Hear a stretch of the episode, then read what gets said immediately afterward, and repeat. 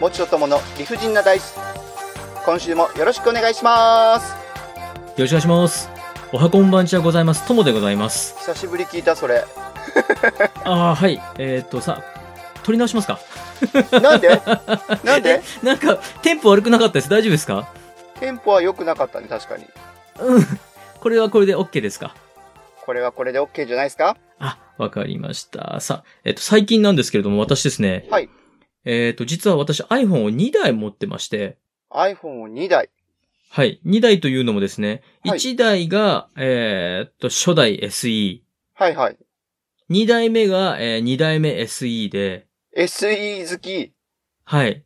そろそろ3代目の SE に移るんじゃないかなと思うんですけど、この初代 SE のサイズ感がすごい良かったんですよ。わかるすごいフィットするよねはい。で、この初代 SE、うんまあ現役を引退した後もですね、まあうん何かと、なんていうんでしょうか、こう、iPhone って使えるんですよね。あの Wi-Fi の電波があればいろいろと。そうだねアプリ系はでも対応してないのも多いんでしょあ、いや、でもアプリほぼほぼ使えますよ。あの iOS LINE、も最新なのじゃ iOS も最新ですね。あそうなんだはい。あの LINE の通話とかもできますし、結構いろいろ使い勝手が良くて、うん、うん、このポッドキャストの収録なんかにも日々使っていたんですけれども、はいえーっと、先ほどもちさんとの通話が始まった途端にですね、はいえー iPhone 初代がですね、今1.3倍ぐらいに膨らんでいます。 1.3倍これ膨らんでいいもんなんだろうか、iPhone って。それバッテリー爆破問題じゃないのこれバッテリーが爆発しそうな雰囲気のやつですか暑いとこに行っちゃダメだよ。危ないよ。気をつけな。熱いとこに置いとくと良くない何もしないで膨らんでるんだったらバッテリーが膨張してるんじゃないいや、違います。もちさんと喋り出したら膨張しました。かたくなに俺のせいにして、そしてこれ記録に残るからやめて。えー、かたくなに、あの、ね、あの、いや、な、うん、まあ、せいです。俺のせいにしやがってこの野郎 は。でですね、この、なんでしょうか、こう、液晶の画面と機械の境目からですね、あの、うんなあ、これ、あ、そうかそうか、こういう風に光って画面が見えとるんだなっていう感じで、こう、え、うっ基すら板外れそうにな光っっててんじゃないのそしたら。基板が外れるんですか、これは。基板の上にモニ、液晶がついてるからそこ外れるようになってんじゃないのこれはじゃあ、私は一体何をどうすれば正解なんでしょうか。あ、今、力づけで閉じました。怖いよはい。ということで収録をですね、早め早めに済ませないとちょっと命に関わるかもしれません。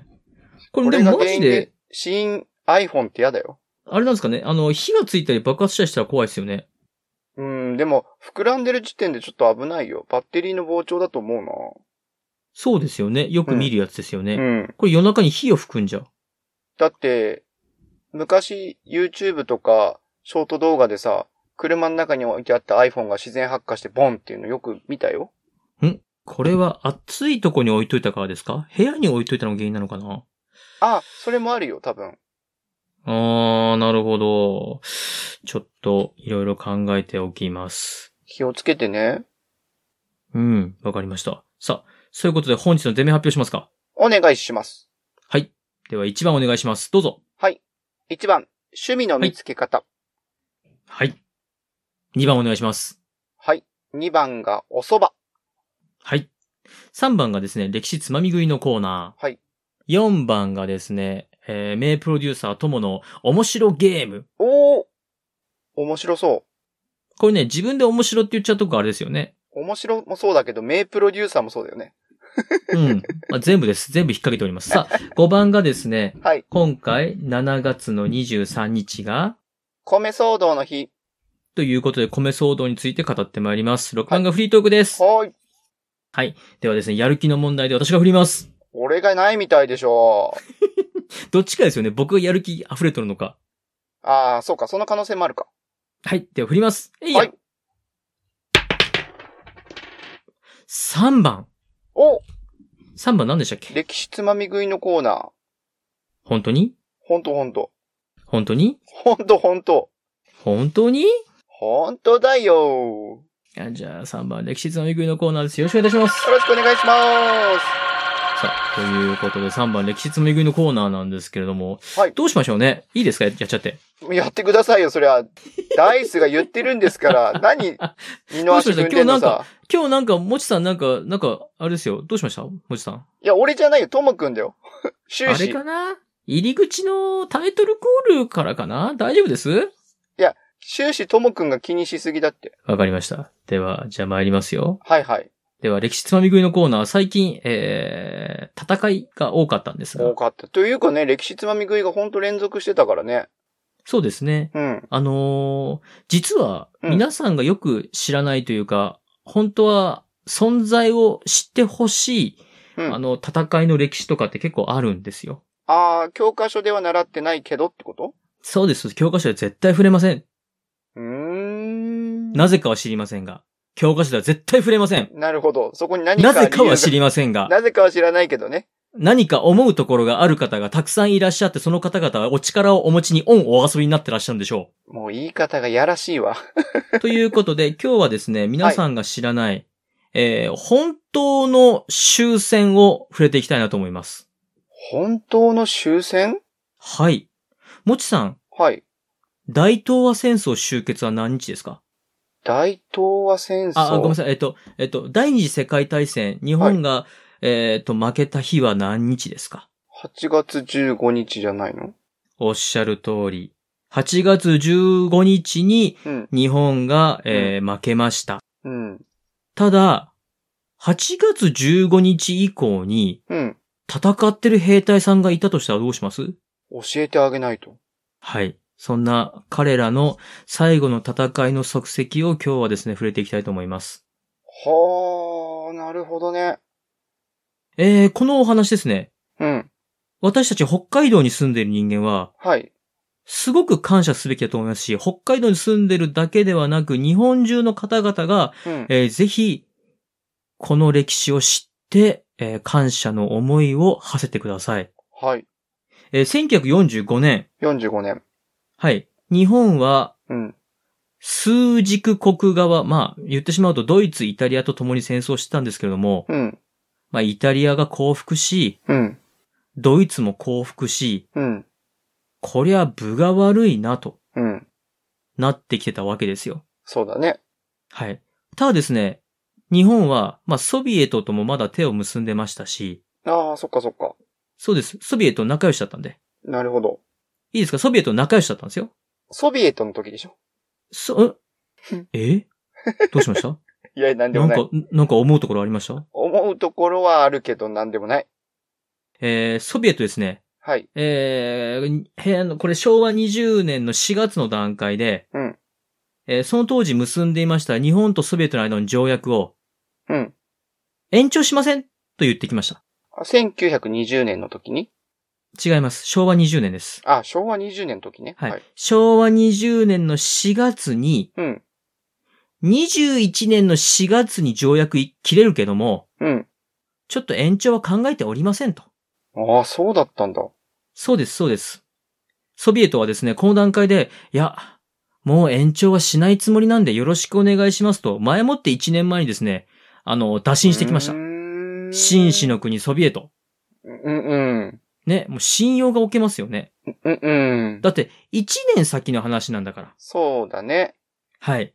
1年先の話を前もって、もう延長しないからね、と教えてくれるソビエトさん。い日本としましては、わ、かりました。まあ、来年4月まであるから、はいち。ょっと今後の対策を考えましょうん。う、と思ってたところ、急遽ソビエトが攻めてきます。うわー怖っはい。紳士の国ソビエト。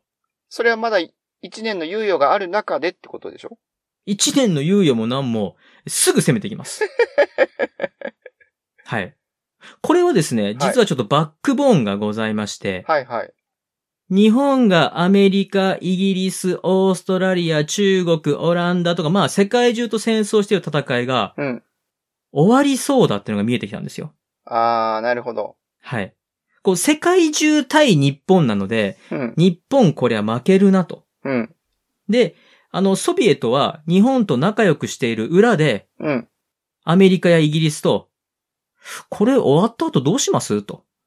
へえ。水面下で話をつけてたのうんうん、全然水面下じゃないですよ。もう大っぴらに。これ終わった後どうしましょうかねと、はい。ははなってたわけです。はい。ね、紳士の国、ソビエト。嘘が嫌いだったのかなまあ、そこでですね、8月14日、ポツダム宣言を受諾、で、はい8月15日に日本が降伏すると。はい。いうことになるんですが、うん。ソビエトはうん。戦後の日本で影響力が欲しいわけです。うん。うん。はい。で、あのーもちさん、朝鮮半島うん。半分になりましたよね。半分になったね。はい。ソビエト側共産圏とうんアメリカ側のうん南と北で分かれたんですうが、ん。うん。うん。えーソビエトとしましては、うん。えー北海道をうん。半分にする気でした。北海道を、はい。ほー。最低限、う北ん海道半分はもらうよね。ええー、もうそういう目論みだったんだ。えーちなみに、うん。これイメージ湧きますかね多分もちさん湧くと思うんですけども、うん。えっ、と、東側、太平洋側は釧路はいはいはい。から、まっすぐ線を引いて日本海側、留萌。でもいいね。うん。はい。これあのーもし北海道住んでない方はイメージわからなかったら地図見てください。うん。ここを直線引きますと、本当に綺麗に北海道が半分です。そうだね。はい。うん。は、これ、当たり前にもらえるよねって、勝手に思ってました。ええー、マジか。ちなみにですけども、はい。今もロシアは、うんここ、この線から北側ロシアのもんなのになんで勝手に日本人住んでるのって言ってます。未だにはい。ええあのーこの間のロシアの国会で、ー。うんここ僕らのもんですよねっていうのを再度確認してます。うわー北方領土ではなく、あ、いやいや、もうあれです、あの北海道をってことね。そうですね。恐ろしい話なんですけれども、さ、あーそんな形で、ただはいソビエトとしましては、うん。ちょうだいくれるとは思ってないので、うん。もう占領しようと。力でね。そうです。力で占領して、まあ実効的に支配してしまえばいいじゃないと。まあ北方四島スタイルですよ。うん。なんかうん軍隊置いてますと。うん。勝手に僕らのものにしましたスタイルで行こうということで、うん。えー、攻め込みます。はい。その攻め込んだ島がですね、うん。シムシュ島という島です。シムシュ島。はい。このシムシュ島が、本当の最後の戦いの舞台なんです。ああ、なるほど。終戦と言われた後も、そこで戦ってた人たちがいたと。そうです。うん。これ、本当全部8月15日以降の話ですからね。以降の話だね。うん。そうです。はい。え、このシムシュ島、うん。もうソビエト側としては、うん。 5日で落とそうと。うわー、怖っ。この島を5日で占領して、そのままなだれ込んで、このシムシュ島がですね、うカん、ムチャッカ半島、まあアメリカ側のカムチャッカ半島と、はい。北方領土の間にある、まあ、最前線の島でして、この島を皮切りに北方領土を通って北海道半分はまあ取っちゃおうぜと。うーん。はい。ただこのシムシュ島、うん。対アメリカのために日本の陸軍がうん。守りを固めてた島なんですよ。ああ、そうなんだ。はい。で、当時、ここには2万3000人いました。かなりいるね。そうです。あの、北側、あんまり戦闘がなかったんですよ。うんうんうん。さらに、満州から、うん。こっちを守るために精鋭の戦車部隊なんかも来てまして、おー。はい。ただこのシムシュ島もですね、うん。日本が降伏したと。うん。降伏したのではもう戦うことはないとそうだよいね。うことで、うん兵器を処分し始めます。なるほど。はい。で、8月18日です。 3日後だ。はい。えーソ連軍が攻めてきます。うわー、早いなー、それ、本当に。そうです。日本側は兵器をうん。処分しだし、武装を解除して、うん。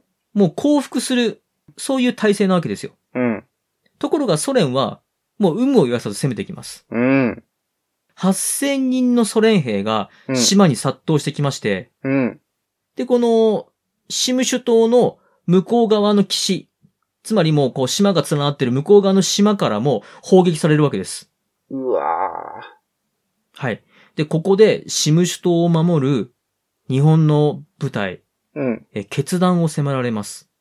何の決断戦うべきか戦わないべきか。なるほど。もう終戦にはなっているから。終戦になってますし、うん。本来でいけばもう戦う義理はないんですよ。そうだよね。このシムシュ島を守ってる兵隊さんは皆さん、シムシュ島出身ではございません。ああ、そっかそっか。そこに集まそうっですてただけか。このシムシュ島を守るために来てますので、うん。戦争が終わったと聞いたら、うん。戦死した仲間や、うん。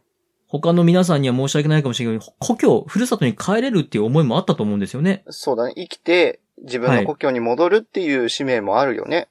はい。ただ、うん。ソビエトがうん。侵略してくると、うん。すごく悲惨なことになるっていうのは、うん。これは誰もが知ってまして、そうなんだ。はい。実際これは、あの、世界で言うと常識です。ソビエト兵は、うん。マジで想像を絶する残虐さです。残虐さを持ってるんだ。これあの、もし興味がある方は、うん。ソビエト侵略とか、うん。あの、ソビエトがドイツでうん、世界大戦終結時に何をしたかっていうのをうん。見ると、まあ、見ると調べると、うん。あの、吐き気が催されます。うわーそっか。なので、うん。ここで守らないと、うん。北方の島々、またうんうん北海道が大変だということで、うん。誰に命令されるわけではないんですけども、この日本のシムシ島を守っていた部隊、うん。反撃を開始します。おー。で、この日本軍、うん。とても強くてですね、敵の攻めてくる船を13隻沈めまして、おー、すごい。で、あの、対岸のソビエトの大砲たちも、うん。まあ、粉砕します。はー、やるね。ただですね、うん。日本軍はもう戦わないんですよ。もう、独自に勝手に部隊が戦っているだけであって、国としては戦ってないわけです。そうか、そうか。単独ではいってことか。そうです。そうしますと、ソビエトは、うん。どんどんどんどん援軍を食ってきて数で押してくるわけですよ。うん、うん。じりじりじりじりとこのシムシュ島を苦戦していくわけなんですよね。まあ、数で制圧してくるから、どんどん、はいピ窮地に立たされるわけだ。そうです。ただですね、うん。先ほどもちらっとお話ししました、ここにはですね、うん満州からうん。転属というか配配備を変えられてきました、精鋭の戦車部隊がいまして、はい、はい、はい。この戦車部隊を投入しまして、また戦況をひっくり返します。おー。はい。ただですね、ソ連軍もすぐにですね、対戦車部隊なんかを出してきまして、うん。日本軍の戦車を撃破し始めます。いやー、強い。一進一退の攻防が続くわけだ。ただ日本軍強くてですね、うん、えーソビエトを、えー追い払います。うん、うん。強いじゃん。はい。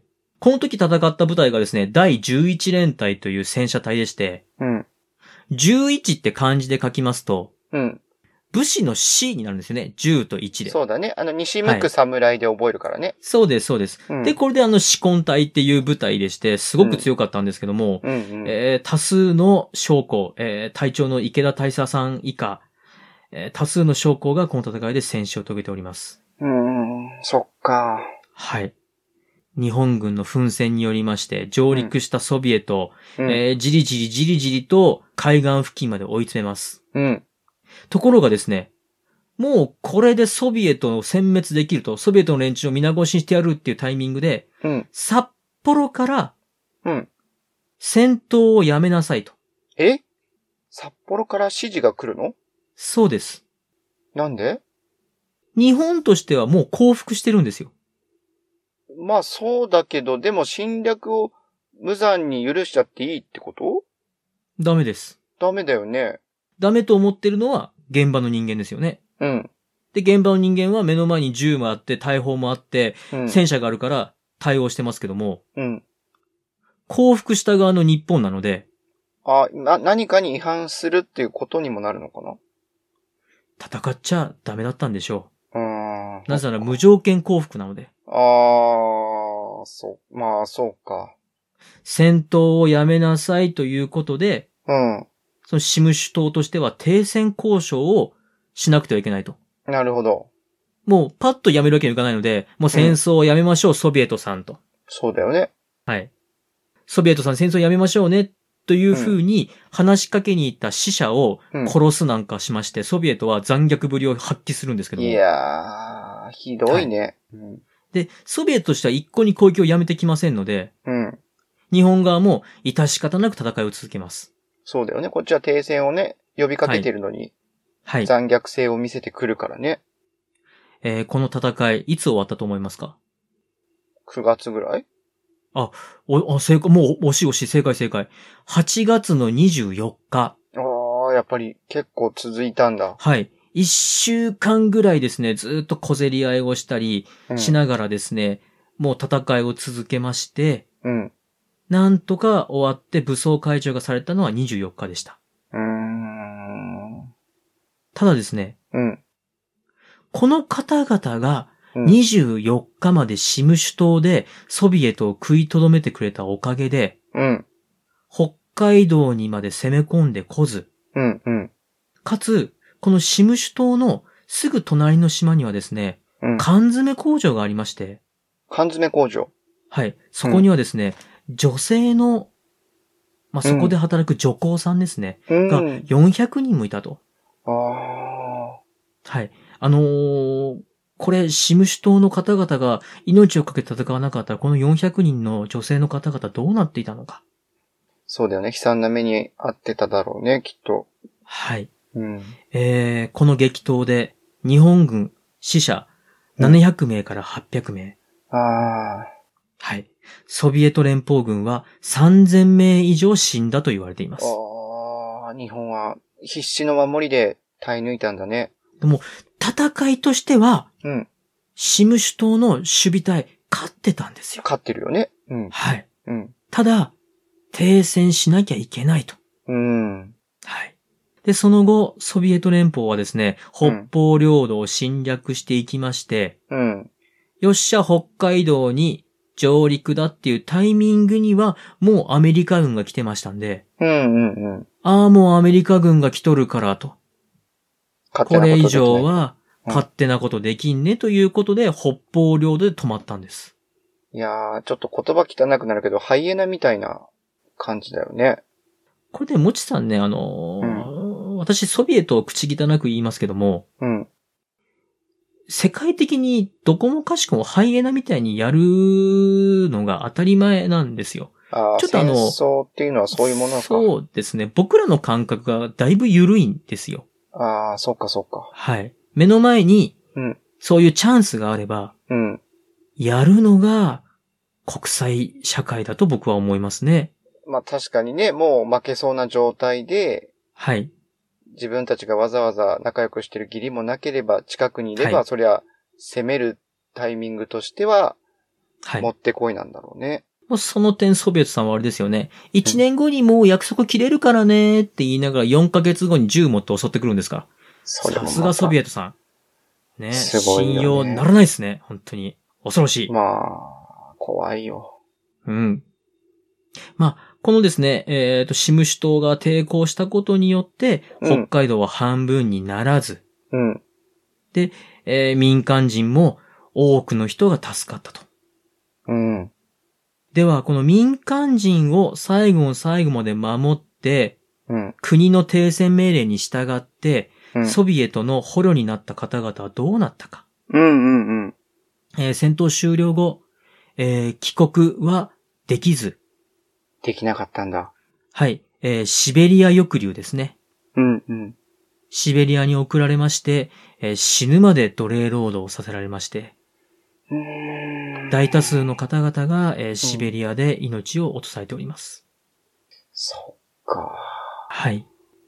えー、こういったですね、うん。戦争に関わりまして、うん。まあ、戦争っていうのは悲惨なものですし、えー、できればない方がいいんですけれども、うん。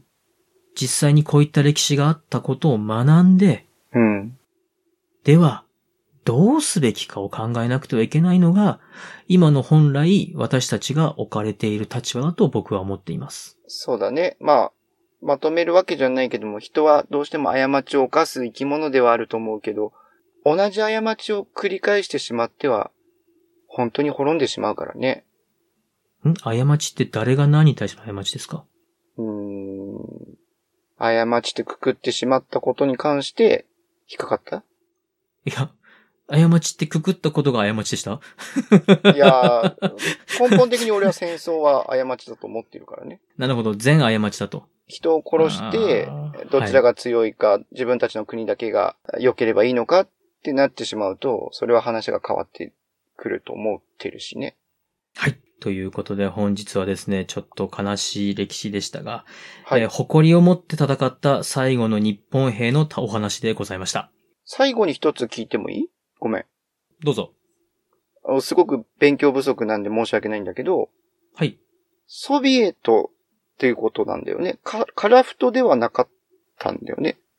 ソビエトです。はい。ソビエトあ、だ。あ、く、く、国がソビエトですよ。ソビエトが、うん。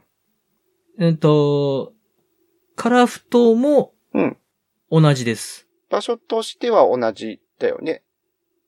うんと、地、地図で言うと北海道の東側に北方領土がありますよね。あるある。うん。その北方領土をこう、島をポンポンポンポンとこう、北の方に連なってる島を行くと、その先っぽにシムシュ島があるんですよ。うんうんうんうん。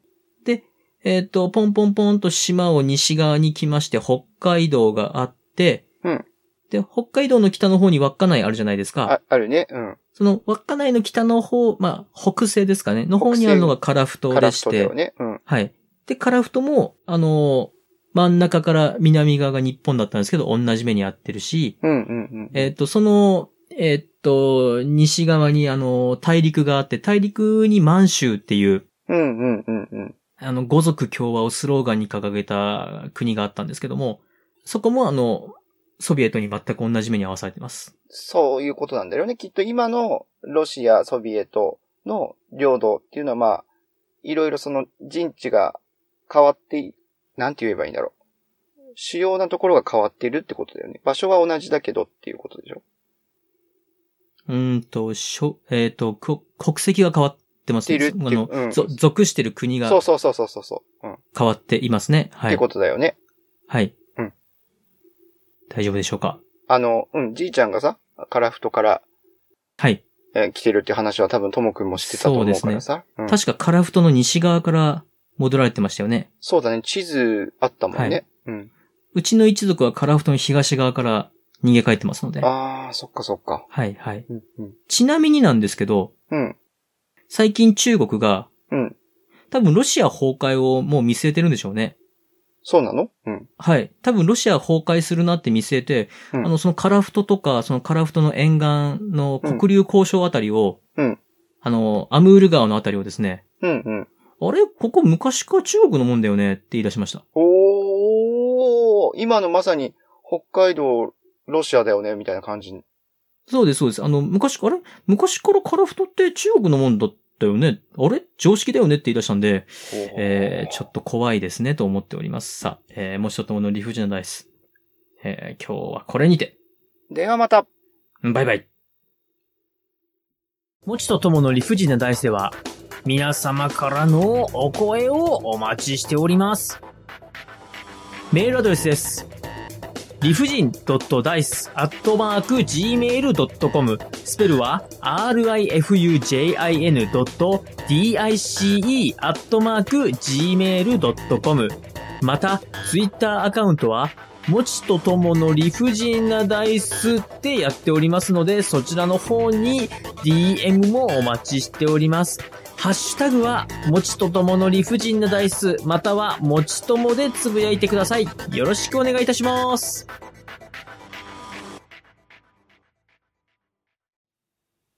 もちの野球あれこれのコーナーよろしくお願いします。よろしくお願いいたします。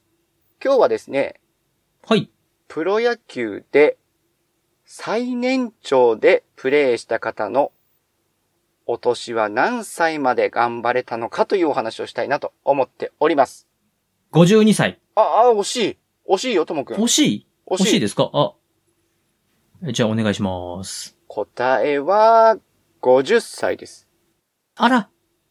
あら本。当に惜しいでしょ もうちょいいけたよ。えもうちょいいけた、もうちょいいけた。そうっん。ちかもうちょいいけたよ。何怠けてんだよ。もうちょっといけたぜ。怠けてないわ。怠けてないあ、そよ。うな、 あ、そうなんですね。そうですよ。なるほど。はい。プロ野球における最年長選手は、中日ドラゴンズでプレーをしたはい山本正投手ですね。知ってます。ピッチャーですね。そうなんですよ。その人は知ってますね。でしょやっぱりね、かなり有名ですよね。はい。趣味のラジコンも有名ですけどね。ラジコンが趣味なんですラかジコン趣味ですね。ラジオコントロールカーラジオコントロールヘリコプいタろーんなものを確かね、やってたと思う。うん、なるほどう。ん陸だけじゃなく、陸海空行くんですね。行ってたと思うなあーええそうなんですね。そう、2015年まで行けるレジェンドとしてね、プレイをしておりました。 2015年だったんですね。結構最近でしょど。うん。そうですね。はいはいはい。最年長記録たくさんあるんですけれども、はい。その中でも最年長勝利っていうのがうん。 49歳。49歳で投げている年に最年長で勝利を、見事勝利投手になってるんですよね。なるほど。ってことは、最後1年間は勝てなかったってことですかそうなんですよ。あー、なるほど。うん残念ですね。そうだね。でもう、ん。やっぱりね、今後のプロ野球を見据えた時に、こういう形で頑張れるピッチャーはい。出てくると思うんだよね。うん。で、これやっぱりね、野手よりも投手の方が寿命が長いっていうのはね、プロ野球の世界ではね、当たり前というか、まあそうなるのよなって思うんだよね。うーん、そうなんですか。うん。というのもやっぱりね、ピッチャーっていうのは枚数が必要だし、与えられるポジションが違うわけさ。先発、中継ぎ、抑え、はいはいはい。もしくはワンポイントとかね。はい。で、ちょっと言い方悪いけど、配線処理とか、ロングリリーフとか。うん。その場に応じて、140試合以上のペナントを戦う上で、ピッチャーの枚数っていうのはすごく必要になってくるわけですよ。うん。でね、どんどんどんどん年を重ねていくごとに、はい。体自体はね、はい。衰えを感じてくることはきっとあると思うんだけれども、はい。経験、場数を踏むことによって、打ち取れるという技術はどんどん上がってくるのさ。うん。これはね、バッターよりピッチャーの方が、そこの経験値を活かせるシーンっていうのはとっても多いと思うんです。うん。なぜなら、アウトを取ることがピッチャーの仕事だから、はい。三振を取らなくても、いい当たり打たれても、アウトを取れば、ピッチャーとしての役割は果たしてるわけよ。なるほど、なるほど。うん。打てそうな球で、打ち気を流行らせて、引っ掛けさせたり、力ませたりっていうことも、より経験から自分のピッチングの投手技術をね、伸ばすことができるんですよね。うん。なるほど。ちなみに最年長記録第2位は、はい。阪急ブレーブスでプレーした浜崎慎二選手。うん。この方ははい。 48歳という年齢でプレーしたんだって。うーん。これね、実はこの浜崎選手って、はプロい。野球に入団したのが45歳の時なんだよ。はい、はい、はい、はい。なので、プレイの年数でいくと3年間なんだけど、はい。史上最年長の入団記録を持って、45歳から48歳までプロ野球で活躍したという、なかなか面白い記録を持っているんですよね。うーん。まあ最近ですと、今現役で頑張られている選手で40歳以上の選手っていうのは、はい。ヤあクルトの石川投手とか、ソフトバンクの和田投手とか、あ、なるほど。はい、はい、はうい。ん、バッターで言いますとヤクルトの青木選手とかね、はい、はい。巨人の中島選手とか。40歳超えでもね、一軍でバリバリやってる選手がまだまだいるんですよ。うん。うん、うん。なので、この二人に追いつけ追い越せで、プロ野球の世界で長くプレーして、みんなに夢を持たせてくれたらいいなと思っております。はい。では今日のもちの野球あれこれのコーナー、今日はこれにてうんではまた。バイバイ